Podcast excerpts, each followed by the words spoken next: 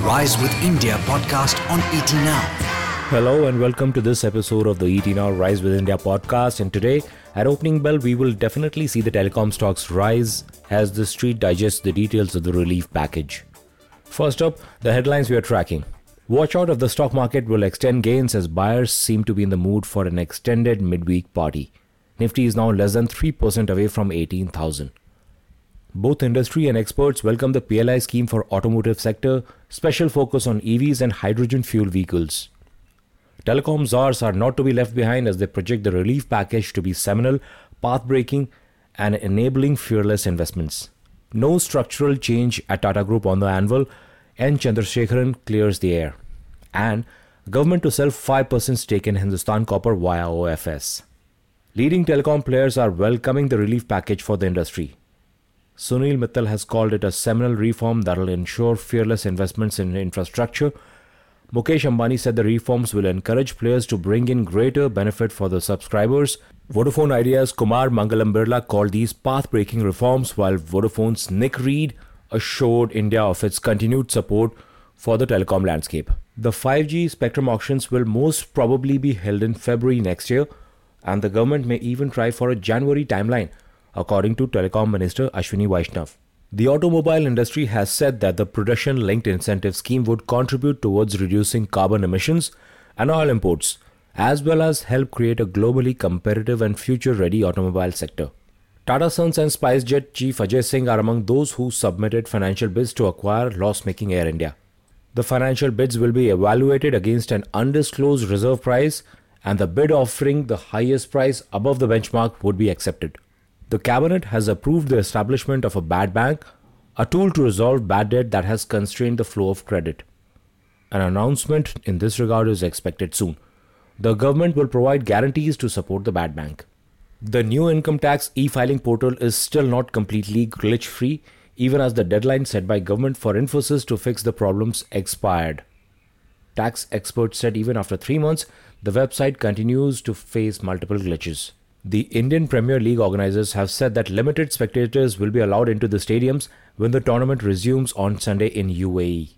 An interesting government survey has revealed that India's top 10% urban households on an average own 1.5 crores in asset. In comparison, the bottom 10% hold assets worth only 2000 rupees. The situation, however, is slightly better in rural areas. On the COVID corner today, Minister of State for Commerce Anupriya Patel has said that India is willing to collaborate with East Asian nations to produce generic drugs and technologies used in treatment of COVID 19 as well as for vaccines. On to global markets, and US stocks ended higher as investors tried to gauge the economic recovery. However, for the month, we are still modestly lower, with the index falling for six of the last seven sessions. Oil extended gains as disruption caused by Hurricane Ida took Brent prices past $75. Back home, the relief measures for telecom and automotive PLI fired up Dalal Street to a new high. Nifty is now 10,000 points higher from the March 2020 lows of 7,500. And the momentum is looking strong for some more gains according to chartists. But the rebound has made some participants even more cautious, hinting at a possible correction sometime soon. Nifty is now less than 500 points away from 18,000 mark.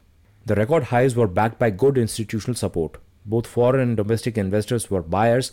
FIIs bought shares worth about 233 crore rupees and DII net bought shares worth about 170 crore rupees. Let's now check out the newsmakers from Dalal Street. Tata Sons chairman N. Chandrasekaran has said that there are no leadership structural changes on the anvil at the holding company of the conglomerate. TCS has crossed $200 billion in market capitalization. It took 13 and a half years to get to $100 billion in market cap, while the next $100 billion took only three and a half years. Right now, it is second only to Reliance with over $205 billion in market cap. Global fund Blackstone has sold about 5.7 crore units in Embassy REIT for over 2000 crore rupees. This is part of the strategy to monetize investments Embassy Office Parks REIT is country's first real estate investment trust. Market regulator SEBI has confirmed that it has passed orders against certain entities, barring them from stock markets for allegedly indulging in insider trading in Infosys shares. SEBI has also barred Abhay Bhutada, the MD of Poonawalla FinCorp, and seven individuals from stock markets for allegedly indulging in insider trading. The government will sell 5% of its stake in state-owned Hindustan Copper through an offer for sale this week. Russia is seeking Indian government's nod for export of Sputnik Light COVID-19 vaccine being manufactured in India by Hetero Biopharma. And that's all we have time for today. Thank you for listening in. Wish you all a great day ahead. The Rise with India podcast on ET Now.